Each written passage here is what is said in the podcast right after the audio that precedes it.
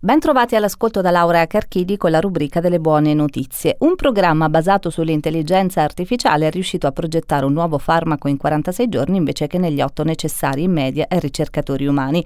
Il lavoro della start-up e dell'Università di Toronto ha cercato una potenziale cura per la fibrosi, cioè la cicatrizzazione dei tessuti che avviene in alcune malattie. In tutto il processo ha richiesto 46 giorni e circa 150 mila dollari di fondi, valori molto inferiori a quelli dei metodi tradizionali. Questo studio, spiegano gli autori, illustra l'utilità del nostro modello per un design rapido di molecole facili da sintetizzare, attive contro un obiettivo specifico e potenzialmente innovative.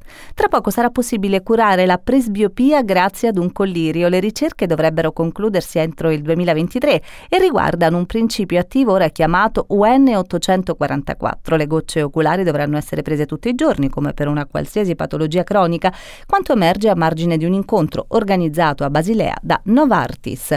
Un cane e un gatto sono un antidoto alla malinconia dovuta alla separazione da una persona cara o a un lutto. La compagnia di un animale domestico può infatti aiutare a ridurre depressione e solitudine, specie negli adulti di una certa età, lo dice una ricerca della Florida State University.